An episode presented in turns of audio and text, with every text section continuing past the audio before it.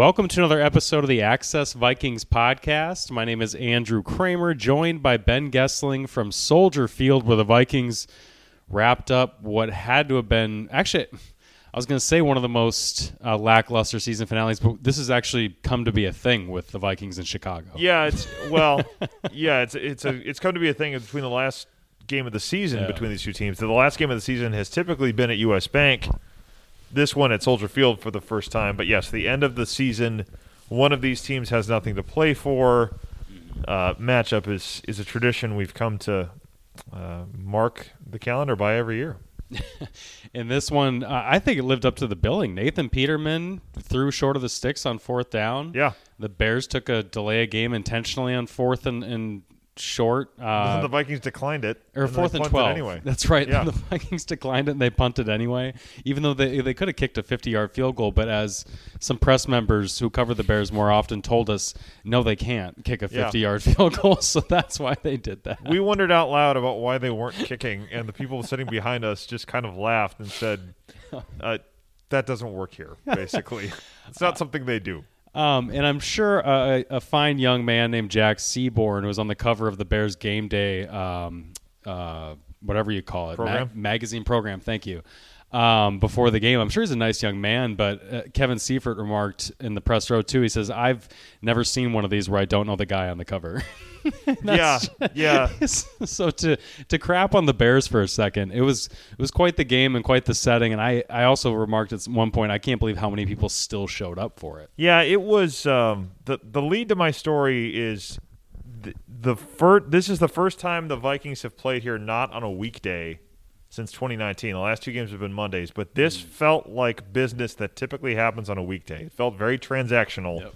You had two teams that wanted different things. Let's make a deal. It was boring. It was, you know, Yep. it wasn't Yep. terribly well attended. It, it wasn't a, the typical spectacle that you'll see in an NFL game, and, and certainly the one that you'll see next weekend at US Bank Stadium in the playoffs. Yeah. Everybody mm-hmm. got what they wanted. The Vikings got out without getting hurt. Mm-hmm. They got some work for their offensive line that needed to kind of have some time to gel Yep. after all the injuries, and they kept themselves alive for the number two seed, which they did not get, but they did they did their part of the job. The Bears got the number one pick in the draft for the first time since 1947, and they are officially on the clock. So.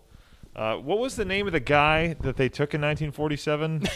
it was something. Bl- the blonde bomber was the nickname. One of our intrepid uh, uh, colleagues, uh, not at the Star Tribune, but looked that up. I can't remember the guy's name either. I don't Um, know what it was, but his nickname was probably it- the blonde bomber. If you follow Vikings media closely enough, you know which reporter would have looked that up.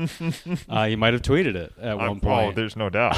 But to that point, yeah, the, the Bears somehow get the the ones uh, number one pick, and it's exact, exactly what they wanted because we saw them switch out Nathan Peterman, who didn't look so bad to Right. start. They switch him out right away for who was it? Tim Boyle Laser Show. Tim Boyle, the former ba- uh, Packers backup, I think Lions too. I think he's made the tour of the NFC North. and he almost made an interception or almost threw an interception right away. Came out gunslinging like Taylor Heinicke, and um, they, then it turned into a rotation. Yeah. I didn't care to look at Matt Eberflus's comments after that game to see what was the reasoning behind that, but holy cow, was Might that have had something to do with the fact that Tim Boyle threw as many passes to Vikings defenders as he did to his own team. Well, why was Peterman pulled in the first place? Is what I Uh, that wanna I don't Why- know. Why were you putting Tim Boyle in to begin with when Nathan Peterman was already the third quarterback starting for you in this season? Maybe they were Um, too worried about it was close and they wanted to make sure they weren't going to win the game. Exactly. I don't know. Exactly. So just a, can't rem- that. a remarkable game, and, and I guess you're right to, to point out what the Vikings could get out of it. They only played the starters in the first half. They ben- bench all those guys in the second half. Kevin O'Connell said. Uh, to your question, I heard that he mentioned that hey, we might have pulled them earlier if the game had gotten to like three scores. Which it certainly could have. I mean, they were up 16 nothing, and that was with a Dalvin Cook fumble. Mm-hmm. That was with uh, a couple of trips to the red zone, one of which resulted in a field goal after Cousins said, I, I threw to the wrong spot on a zero blitz. He had TJ Hockenson in a one on one matchup on the other side of it. He throws into the side with three guys, and the Bears still had numbers down there to help defend it. And then they uh, he had taken a delay a game before that. Um, and then the last trip down there was the one where they throw short of the six on third down. They ran it a couple times with Cook blow the timeouts. They lost the timeout because of a previous review that they were about to take a delay a game, and Cousins was mad that they the officials didn't reset the play clock when they were um, trying to figure out if Alexander Mattison had scored, and the official apparently told them, "No, we don't have to do that." So Cousins basically said, "Well, we got the playoff. E- even uh,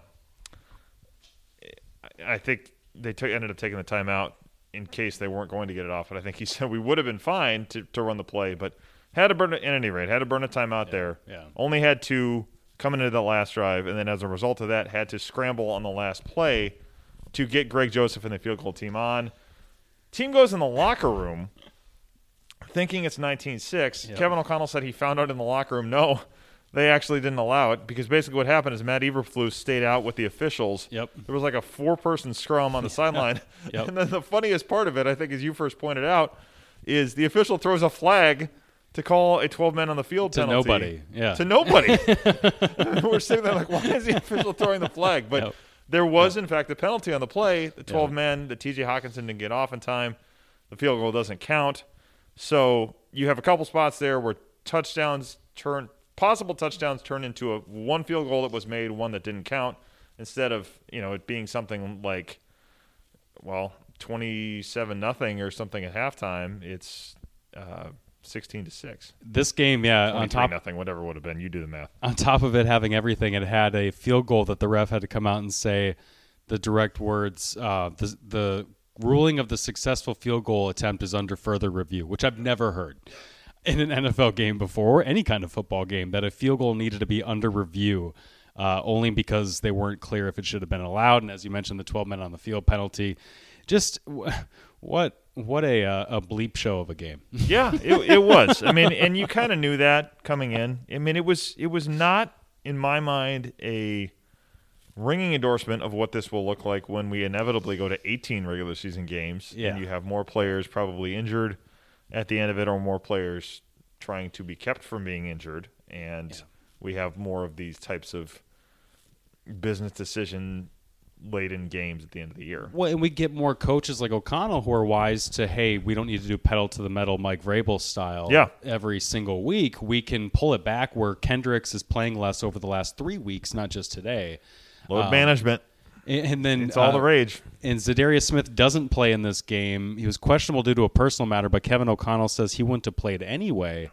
It seemed like the knee soreness might have been a convenient excuse to do the same thing with Harrison Smith, but we'll have to see if he's limited in practices moving forward and whether or not that connotes a, a real injury that he's dealing with.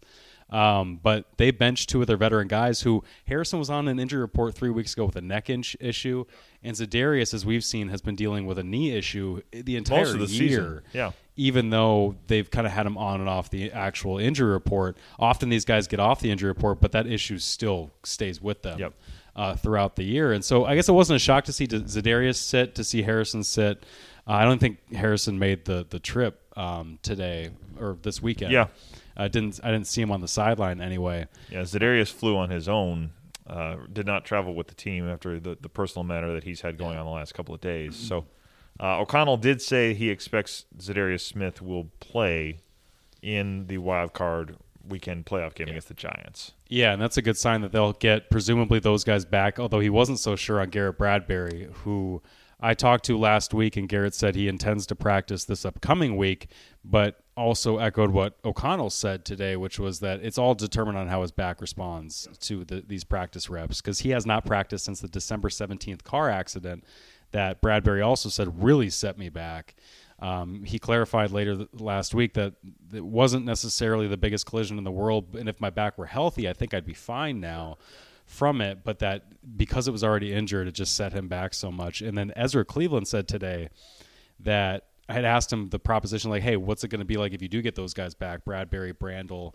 It could be a whole new line from what we just saw today." And he wasn't so sure about it. He said, "Yeah, we need to rely on who we have now because we don't know."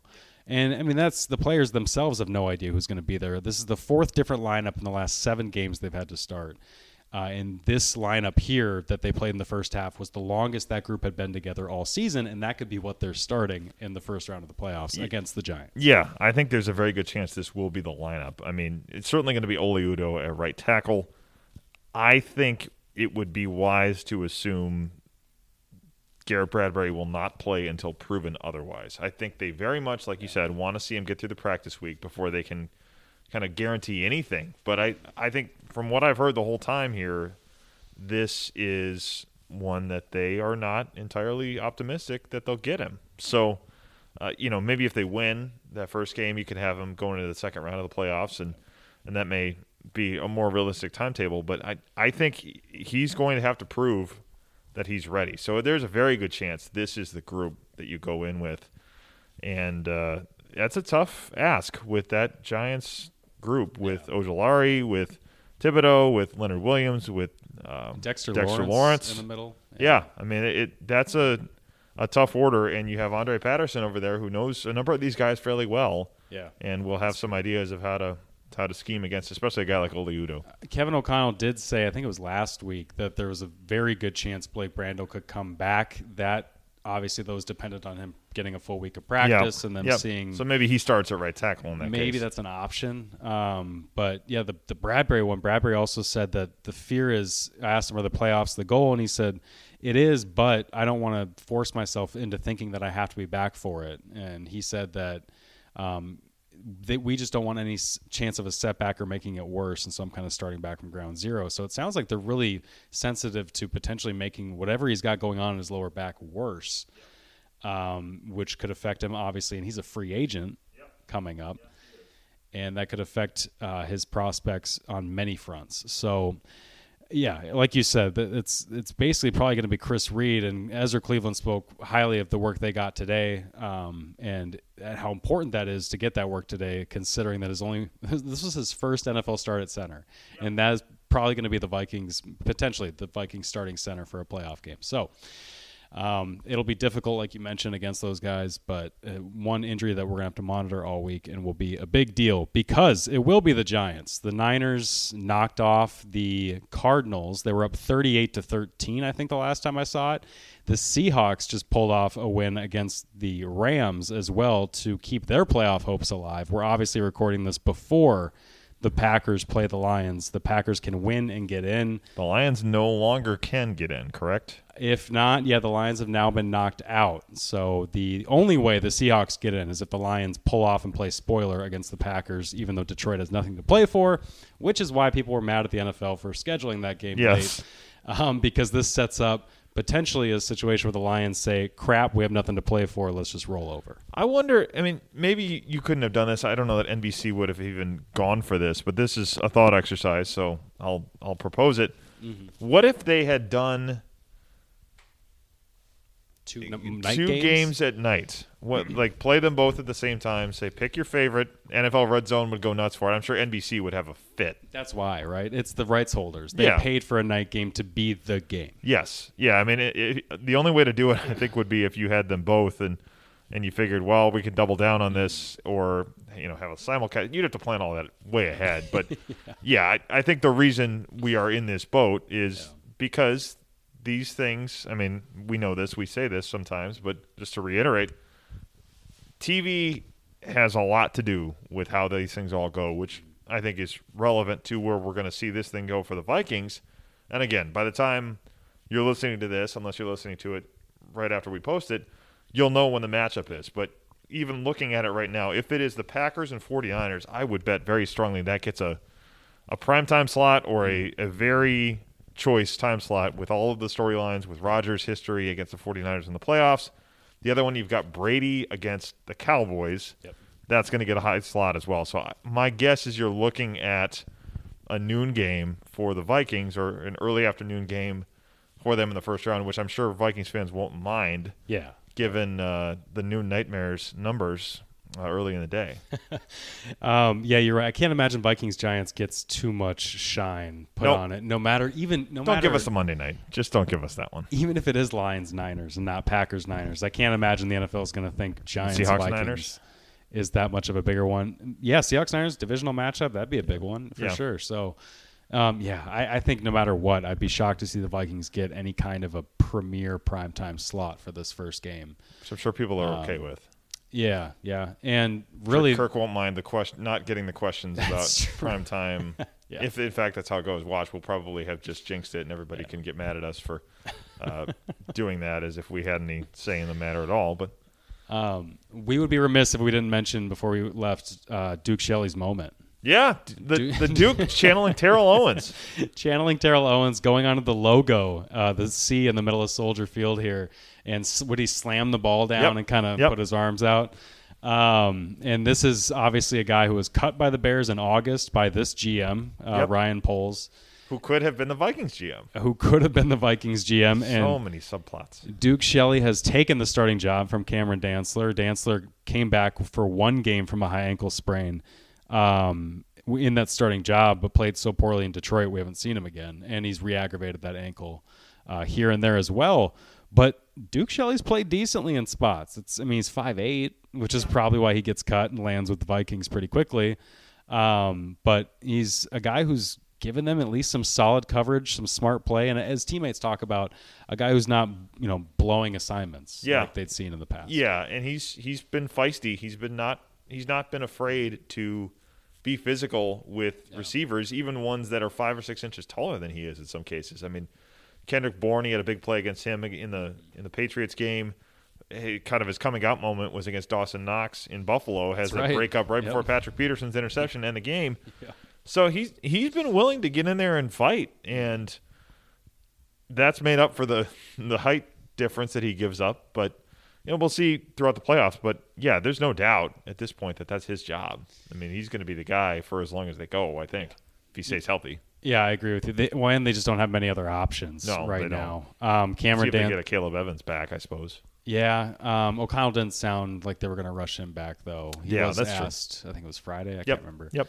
Um, but Caleb said, uh, according to O'Connell, three concussions, uh, two in this regular season. Which must have meant the first one was in the preseason or training camp. That we probably didn't have official documentation of that. Yeah. So uh, either way, it doesn't sound like Caleb Evans is going to be an option. So it's Cameron Dantzler and Kris Boyd behind him. Um, and then some guys they've signed in the middle of this year for depth. Uh, we, we see them reaching to that depth already. Greg Mancz was the center they signed after Brian O'Neill went down and Austin Schlottmann went down. And he was already active for this game like a week after he signed with the Vikings and will be the backup center probably for a playoff game if Garrett Bradbury is not back uh, to face the Giants. I guess the only other storyline off of knowing the Vikings Giants playoff matchup is whether or not they can get this ground game going at all. Um, it continued to just do nothing. Even with Dalvin Cook in there, he had 11 carries for 37 yards. This offensive line is obviously a patchwork, but the Bears are horrific.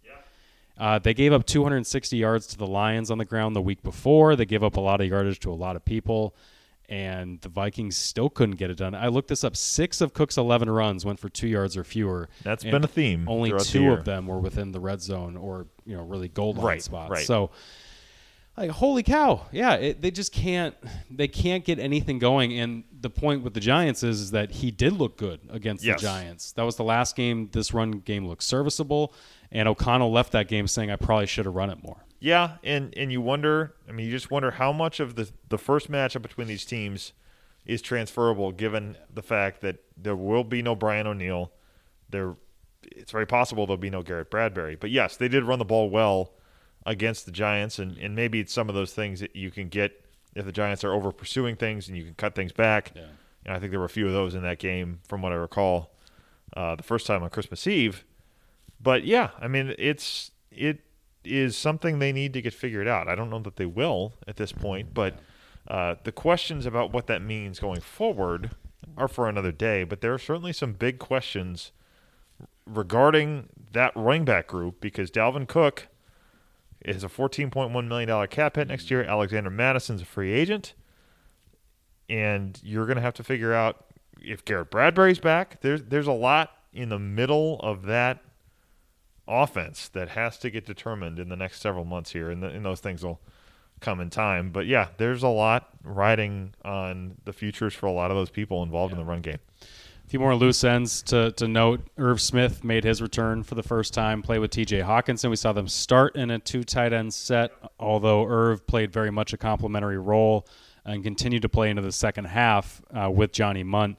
as the backups there. I don't expect him to have too big of a role in this offense with TJ Hockenson here, but whenever they do go too wide uh, with that tight end group, you'll you'll probably see him in there. And then otherwise, they didn't seem to come out with any major injuries. Dalvin Cook got looked at for a while, and we were wondering why is he back in the game after being evaluated for a leg injury. But Cook Cook pointed to his leg in the locker room, and there was just like five gashes. You could Ugh. see the cleat almost imprint. Was it a seven stud cleat? Uh, no, I think it was a five stud cleat. it might have been seven studs are actually. longer, it might have been might have hurt more. Um, but he said the the reason why he was in the medical tent so long is just they just couldn't stop the bleeding. Yeah. So they just kept putting pressure on it, and so that in turn made it look like it was a bad injury. But he said it's not; he'll be fine. And then Chandon Sullivan uh, injured his knee in this game, and Kevin O'Connell said he could have come back in if it wasn't a week eighteen. Yeah, call called it a contusion, so just a bruise. So that's good news for them uh, for playing starters as much as they played them in a meaningless game, which ended up being a meaningless game, and not having any new injuries that we know about so far. Uh, was good for the Vikings, and they get the 13th win, as I'm sure you've noted, was just the third time in franchise history. 1998, 2017, and this year. Now, an extra game for this team, but Yeah. you know, also a team that, as many have pointed out, was outscored for the season. So getting 13 wins out of that is uh, is no small thing. It is pretty impressive. Uh, and we'll have plenty of time to talk about the offseason and playoffs here moving forward. So we will catch you guys next time from TCO Performance Center in Eagan to preview the Vikings' first home playoff game since 2017, correct? Yes, and their attempt to score against the Giants in the playoffs for the first time in this century. Oh, man. Cheap shot. I'm sorry for that. Had to invoke 41 Donut. I did.